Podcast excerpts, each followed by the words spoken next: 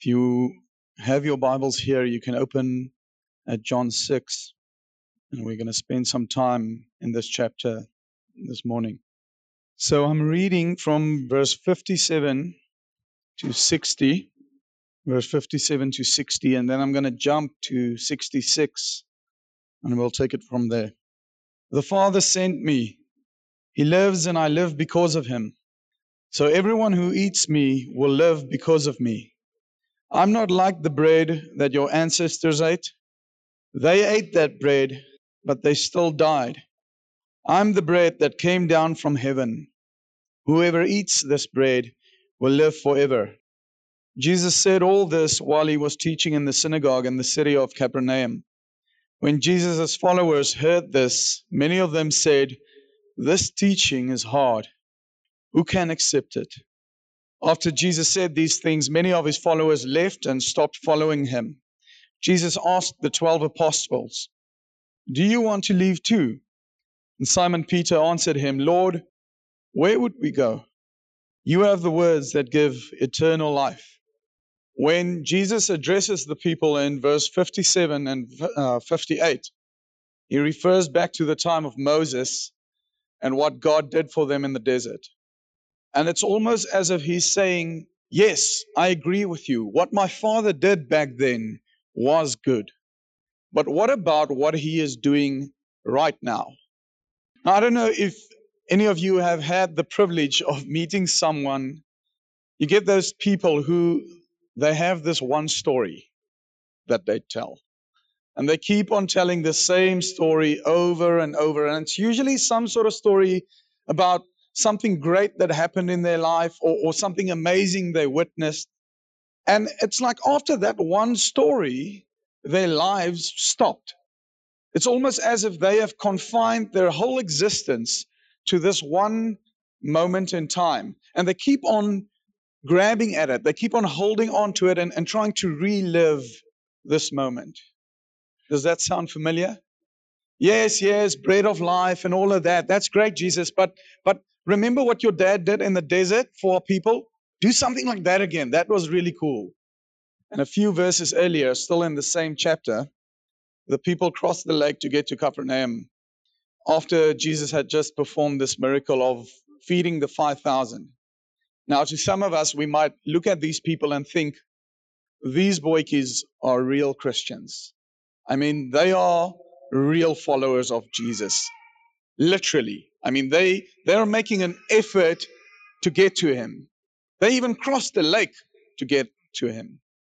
And in our modern context, this might sound something like, of course, I'm a devoted follower of Jesus. I mean, I, I almost never miss a service. I, everywhere I drive, I listen to Hillsong in the car. I'm part of a home cell group. I regularly give to various charity organizations, blah, blah, blah, blah. I'm not saying any of these things are bad. They're not. I'm saying you can do all those things without having an actual relationship with Jesus. And so Jesus is not fooled by their apparent admiration of him. In fact, the Bible calls this the presence or the, the appearance of holiness without any real power. Jesus asks them as they arrive, Why are you looking for me? Is it because you saw miraculous signs? The truth is, you are looking for me because you ate the bread and were satisfied. But earthly food spoils and ruins. So don't work to get that kind of food, but work to get the food that stays good and gives you eternal life. The Son of Man will give you that food. He is the only one qualified by God the Father to give it to you. Jesus is trying to show these people the way forward. The Son of Man had come to set us free from the jaws of death. No longer will we be mere objects of God's wrath, but through Christ Jesus, our inevitable damnation had been turned into eternal salvation. Isn't this freaking great news? So, what do they say? What miraculous sign will you do for us? If we can see you do a miracle, then we will believe you. What will you do? Our ancestors were given manna to eat in the desert, as the scriptures say. He gave them bread from heaven to eat. When I read this the first time, the way I heard it in my head, it, ah, it's so, stu- I mean, they're standing in front of Jesus and then they quote scripture to him. As the scriptures say, he gave them bread from heaven to eat. Stupid. Show us another trick. Give us a good show. We demand a performance. Dance for us, Jesus. Dance to our heart's delight. On the 25th of May in 2005, I surrendered my life to Jesus. It was in Dwarskersbos. I don't know if you've visited the, the caravan park there. There's a little uh, hall. It was in that hall. And a few weeks later, this sparked such an incredible passion in my heart that I went to the headmaster in High School Vredenburg. Not actually the headmaster. It was um, Meneer Meyring, Koos Meyring. And I begged him to give me an opportunity to speak at our bi-weekly assemblies. I was relentless, to say the least. So I don't think he had much of a choice. I, I, think even if he had said no that day, I would have just gotten on stage anyway and said what I felt I needed to say. Luckily, probably due to my persistence and um, well, and his frustration, he agreed to give me five minutes to speak. And so we sat down. They opened the assembly. And soon after, they called out my name. And I walked up the steps, got on the stage, and as I stood in front of the podium, all of a sudden it dawned on me. I'm 14 years old. I'm not really that good looking. I'm not popular at all. I'm not good at academics. I'm terrible at sports. Given I had great hair. But somehow, 14 year old me doubted that that would be enough to convince 1,200 teenagers that morning that what I was about to say would be infinitely important. What I wanted to share that morning could change the course of the rest of their lives, not because of me, but because of Jesus. And so, for a brief moment, I, I kind of forgot how breathing worked and I was shaking and I became extremely aware of the fact that I haven't been to the bathroom that morning. But um, I pulled myself together. And to be honest, I don't remember much of what happened that morning or how exactly it went down. But of two things, I'm very sure. The one was the overwhelming love of God rushing through my body. And number two was my ferocious desire to share it with everyone that I met. So I picked up the mic, and uh, that morning, in front of 1,200 teenagers, I said, If you want to know Jesus, stand up and I'll pray for you. I had a moment of supernatural courage, a moment where I was completely captivated by the love and the grace of God. So what? I mean, don't get me wrong, great story, really. And I'm not trying to diminish the work that God did in my heart that morning and in the hearts of probably some of the teenagers that were present. But so what? That was in 2005. That's more than 10 years ago. See, we all have these stories that we hold on to, stories of great things that God did in our lives way back when. And that's good. These stories remind us of the times that God showed up in the midst of our struggles. But here's the problem for some of us, that's all we have left is stories of what God did in our lives a long time ago when we were still young and brave. When last did you really allow the Holy Spirit to shake your heart? When last did you have a moment where you were captivated by the love and the grace of God. And I need you to understand what I'm asking this morning. I'm not asking when last did you perform. I'm not asking when last did you do a bunch of good stuff in the name of Jesus. I'm also not asking you if you've performed any miracles lately. I'm simply asking when last were you truly and madly in love with Jesus? Like the way, like the, the first few days of a teenage relation, like that kind of in love with Jesus, infatuated with him. I haven't spoken to him for like two minutes. I miss him already, kind of When last were you that in love with Jesus? When last were you genuinely excited to spend some time with Him? When last did you come to this church on the Sunday feeling excited? Like, wow, I, I can't wait for what God is going to do this morning. As I was asking myself these questions earlier this week, I, I felt a little, a little guilty, probably, a little convicted. And so I wanted to say, if you're feeling a little convicted at the moment, that is a good thing. It means that you still care. And also, if you feel that the expectation Christianity is placing on you is too heavy of a burden to carry, then you don't understand this message. And I think this is exactly what happened to the people when Jesus tried to give them the teaching of, of the bread of life. Eat my flesh. I am the bread of life. Eat of me, and you'll never die. It was too heavy of a burden. They couldn't accept the teaching because they didn't understand it.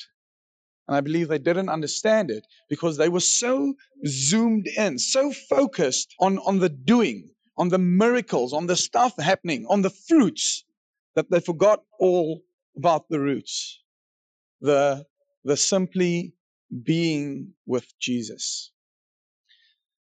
In Matthew 7, Jesus says, Many will say to me on that day when I judge them, Lord, Lord, have we not prophesied in your name and driven out demons in your name and done many miracles in your name?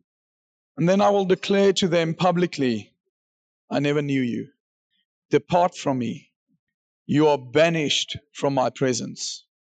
You who act wickedly, disregarding my commands. A little while ago, I read uh, an article, and I wanted to just share a short passage out of this article with, with you this morning. It says, There were people in Jesus' day who thought they were friends of his because they knew the law, made strict rules for themselves and for others, and listened to his teaching. They followed him, applauded the miracles, and liked some of what he said. But Jesus calls them evildoers and states, I never knew you. Today, there are thousands who know about Jesus. That is, they know some facts about him, commit Bible verses to memory, and perhaps attend church regularly. But they have never allowed the facts to become their personal reality. They hold knowledge in their heads without allowing the truth to penetrate their hearts. In other words, they might be planted near Christ. They look like Christians, but they've never been rooted in Christ. And Jesus talks about these types of people. He says in Matthew 15, These people honor me with their words, but I'm not really important to them. Their worship of me is worthless. The things they teach are only human rules. I struggled a lot with this message. And more specifically, I struggled getting an answer to the question why should I give this message? Why should I share this message today? What is it that I feel God wants to communicate through me this morning? And I struggled with it. But eventually I got my answer. And I believe what God is trying to say to us this morning is that He misses us. And it's not a, oh, cute kind of moment. It's a very personal, intimate thing. He's saying to each of us as individuals, I miss you. I miss spending time with you. I miss our conversations. I miss your heart. I miss you. In verse 67, still chapter 6, after the 5,000 that just crossed the lake told Jesus that they're not going to be his followers anymore because he refused to put up a show, they turned away and he turned towards his apostles and he asked them, Do you want to leave too? And it's not like he's asking this out of fear that they would abandon him, but rather to distinguish them from the rest. He's saying, I know the hearts of the, these people. I know their hearts are selfish and self centered, and they don't really care about me. They don't even really believe in who I am. But you 12, you are different. You are not like the rest of the world. You have been chosen for something far greater.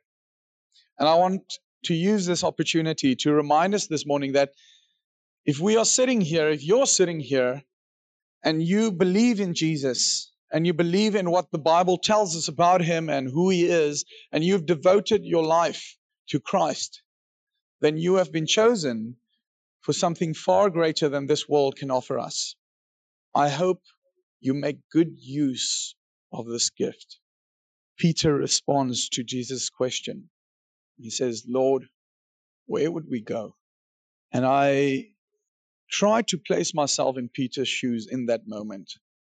And what I've found, and this is just my opinion, is when he said this, I don't think it was a happy moment. I think it was a, a lamentation moment. I think it was a, a bittersweet moment. In fact, as I read it, uh, what I hear, it's, it's as if it was a sigh. It, it was Jesus, or, or not Jesus, it was Peter saying to Jesus, Lord, where would we go? Isn't it amazing to you how Peter has these flashes of divine clarity in one moment, and immediately in the next, he cuts off the God's ear without batting an eye. And I've always wondered why would Jesus pick someone like Peter to be the sort of unspoken leader of the 12? I mean, he, he was impatient, he was ill tempered. Okay, let's give it to him. He left everything behind to follow Jesus. And yet he struggled with doubt and fear. But see, despite all these things that apparently counted against him, Peter possessed a passion for God, a love in his heart to be close to Jesus that changed the world. Maybe some of us here this morning can relate to Peter. Maybe you have some flaws. Maybe you're still in a process. Maybe, like Peter, you don't quite fit the, the socially acceptable box the world has tried to place Christianity in. But despite all these things, despite all our flaws, despite where you are in your process, despite all the opinions everyone has about you, when it's just you and Jesus in the room, when the noise of this world has drained out and nothing is left but you and Jesus. And he asks, Do you want to leave too? When it's just you and Jesus, and He's saying to you, Are you in or are you out? There's no halfway. Are you in or are you out? What would be your answer? Lord, where would we go? As if to say, Jesus, what does it even matter what we do or, or where we go or what our plans are if you're not there with us? Moses had the same revelation. In Exodus 33, Moses says to God, If you don't go with us, and don't make us leave this place, Lord, where would we go? This is what it means to be rooted in Christ. This is the difference between being planted near Christ, near the river, and being rooted in Christ. Lord, where would we go? What is the point if you're not there with us? Those that cross the river to get to Jesus just to see another miracle. In other words, those that came to see the show, those that come to warm the seats, those that we call the Sunday Christians. They are like trees planted close to the river, refusing to take up root. These types of people love keeping busy with things that make them appear Christ like, but their hearts are far from God. I want to read you a, so, a short passage out of a, a book by C.S. Lewis, and I've I've spoken about this book before because, well, it's a good book, and I highly recommend it. And it's called the the Screwtape Letters, and he sort of addresses this issue. So it says, Satan called a worldwide convention. In his opening address to his evil angels, he said, we can't keep the Christians from going to church. We can't keep them from reading their Bibles and knowing the truth. We can't even keep them from forming an intimate, abiding relationship experience in Christ. If they gain that connection with Jesus, our power over them is broken.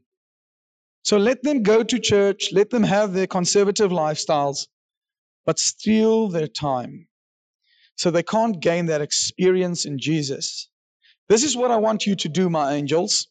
Distract them from gaining hold of their Savior and maintaining that vital connection throughout their day. How shall we do this? shouted his angels. Keep them busy in the non essentials of life and invent innumerable schemes to occupy their minds. He answered, Tempt them to spend, spend, spend, and borrow, borrow, borrow. Persuade them to work for long hours, to work six, seven days a week, 10, 12 hours a day, so they can afford their lifestyles. Keep them from spending time with their children. And as the family fragments, soon their home will offer no escape from the pressures of work overstimulate their minds so that they cannot hear that still small voice, entice them to play the radio or cassette player whenever they drive, to keep the TV, VCR, CDs, and their PCs going constantly in their homes, and see to it that every store and restaurant in the world plays non biblical music constantly. This will jam their minds and break that union with Christ. Fill the coffee tables with magazines and newspapers pound their minds with the news 24 hours a day, invade their driving moments with billboards, flood their mailboxes with junk mail, sweepstakes, mail order catalogs, and every kind of newsletter and promotion offering free products, services, and false hopes. Even in their recreation, let them be excessive. Have them return from their recreation exhausted, disquieted, and unprepared for the coming week. Don't let them go out in nature to reflect on God's wonders. Rather, send them to amusement parks, sporting events, concerts, and movies instead. And when they meet for spiritual fellowship, involve them in gossip and small talk so that they leave with troubled consciences and unsettled emotions. Let them be involved in soul winning, but crowd their lives with so many good causes that they have no time to seek power from Christ. Soon they will be working in their own strength, sacrificing their health and family for the good of the cause. Are you still in love with Jesus? Are you planted near him with the appearance of holiness, but with no real power? Or are you rooted in Christ? In other words, is he the center of your universe? Is He the thing that holds everything together? Knowing and realizing that your life as you know it is pointless if He is not there with you. Lord, where would we go?